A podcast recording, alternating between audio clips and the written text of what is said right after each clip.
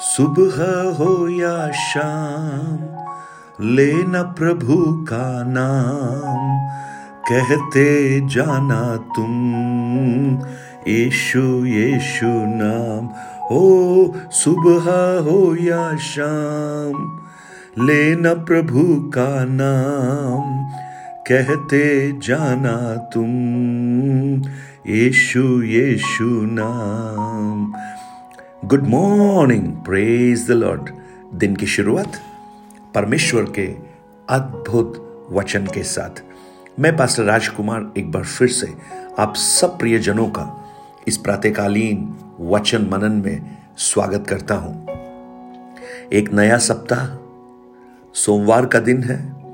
सब नई योजनाओं के साथ, नई आशाओं के साथ आगे बढ़ रहे हैं। बहुत सी चुनौतियाँ हैं, बहुत सी कठिनाइयाँ रास्ते में हैं, लेकिन मेरी प्रार्थना है, एबनेजर जिसने अब तक चलाया है, आगे भी आपको चलाए और एक आशीषित और सफल सप्ताह परमेश्वर आपको दे। आज मैं आपका ध्यान मत्ती रची सुसमाचार, उसके आठ अध्याय उसके चंद वचनों की ओर लाना चाहता हूँ। एक, दो, तीन। जब वह पहाड़ से उतरा तो एक बड़ी भीड़ उसके पीछे होली। और देखो, एक कोड़ी ने उसके पास आकर उसे प्रणाम किया और कहा, हे प्रभु, यदि तू चाहे तो मुझे शुद्ध कर सकता है। यीशु ने हाथ बढ़ाकर उसे छुआ और कहा, मैं चाहता हूँ तो शुद्ध हो जा। और वो तुरंत कोड़ से शुद्ध हो गया। तुरंत इमीडिएटली आप इस वचन को विश्वास के साथ क्लेम कीजिए। और ये जो शब्द है इमीडिएटली तुरंत, कहिए ये मेरे लिए है। आज मेरे लिए भी तुरंत कुछ होने वाला है। इमीडिएटली कुछ होने वाला है। यीशु मसीह के जीवन चरित्र को मती एक राजा के रूप में प्रकट करता है। पहले दो अध्यायों में वो बताता है कि राजा का जन्म हुआ है। तीन और चार अध्याय में वो बताता है कि वो राजा कौन है, उसके बारे में, उसके क्रेडेंशियल्स के बारे में बताता है। पाँच से सात अध्याय तक उस राजा के कुछ प्रिंसिपल्स क्या हैं? वो बताता है। और आठ और नौ अध्याय में उस राजा की सामर्थ को बताता है।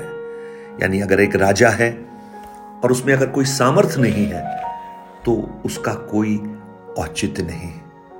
और इसलिए इन दो अध्यायों में दस चमत्कारों को मती वर्णन कर रहा है। और उनमें से पाँच चमत्कार कफर नहोम में किए गए। क्योंकि यहूदी लोग चिन्ह चाहते हैं। और ये मती रची सुसमाचार यहूदियों के लिए लिखा गया सुसमाचार है। पहला कुरंती एक अध्याय उसके 22 वचन में हम पढ़ते हैं यहूदी तो चिन्ह चाहते हैं। सो so, यहाँ पर जब प्रभु यीशु पहाड़ से नीचे उतरा पहाड़ी उपदेश में वो पहाड़ी उपदेश दे रहा था पाँच, छह और सात अध्याय में।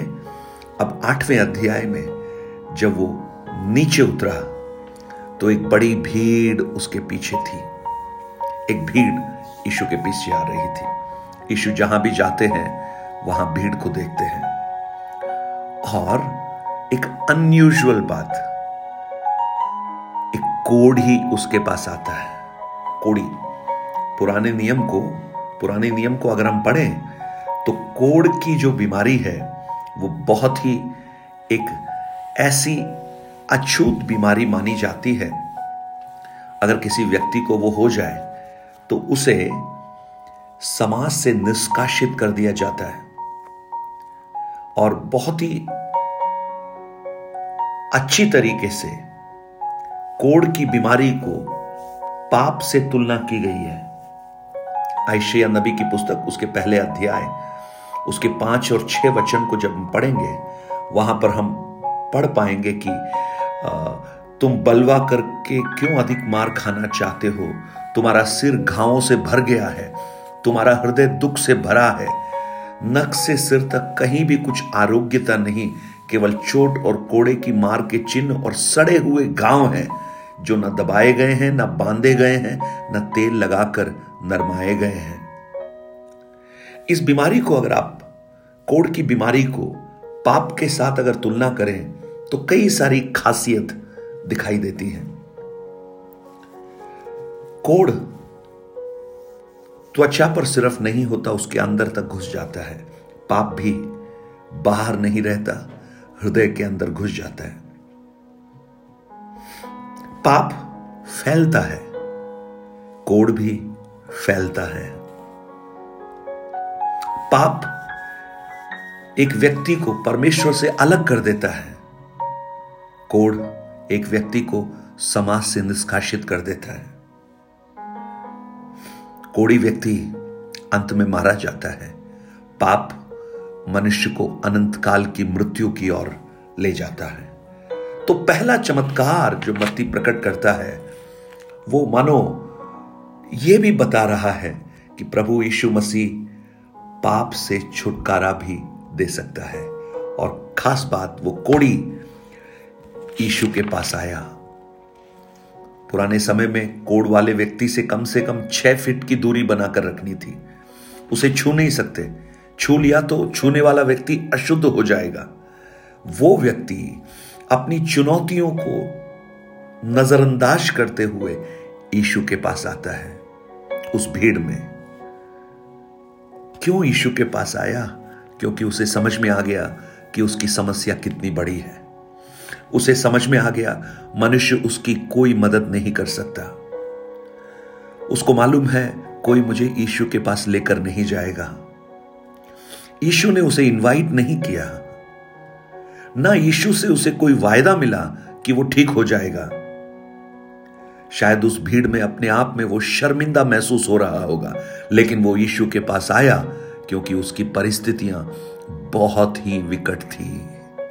अगर आज आपकी परिस्थितियाँ बहुत ही विकट हैं, चाहे कितनी भी रुकावट क्यों ना हो, आप यीशु के पास आइए।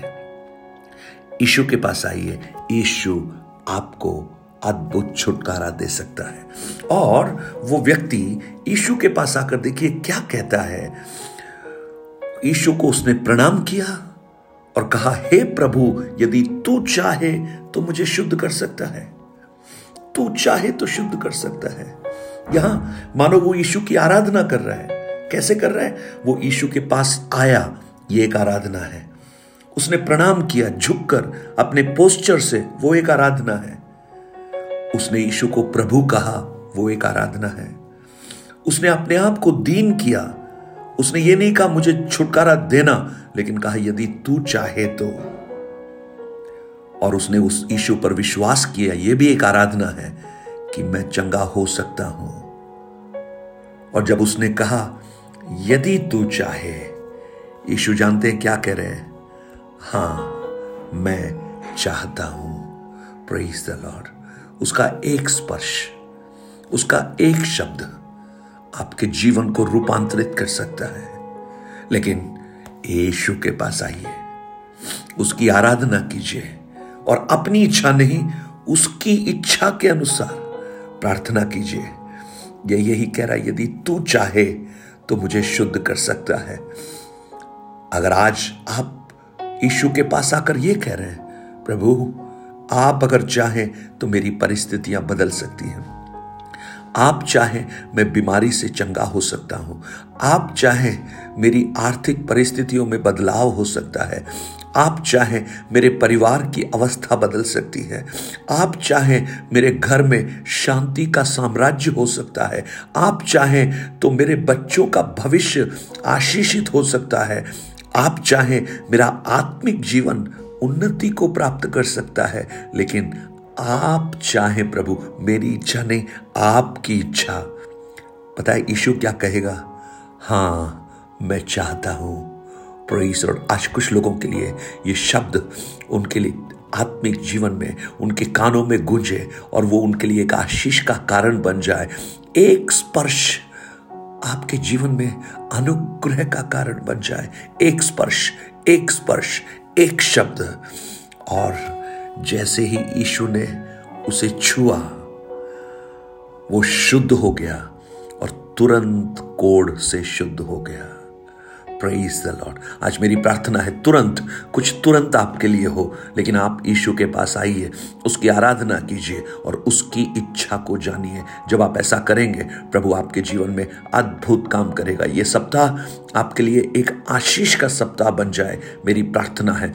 बहुत से प्रिय भाई बहन अपने जीवन में एकांत पन में है, अकेलेपन में है। कोई उनके पास नहीं, लेकिन प्रभु आपका सब कुछ बन जाए।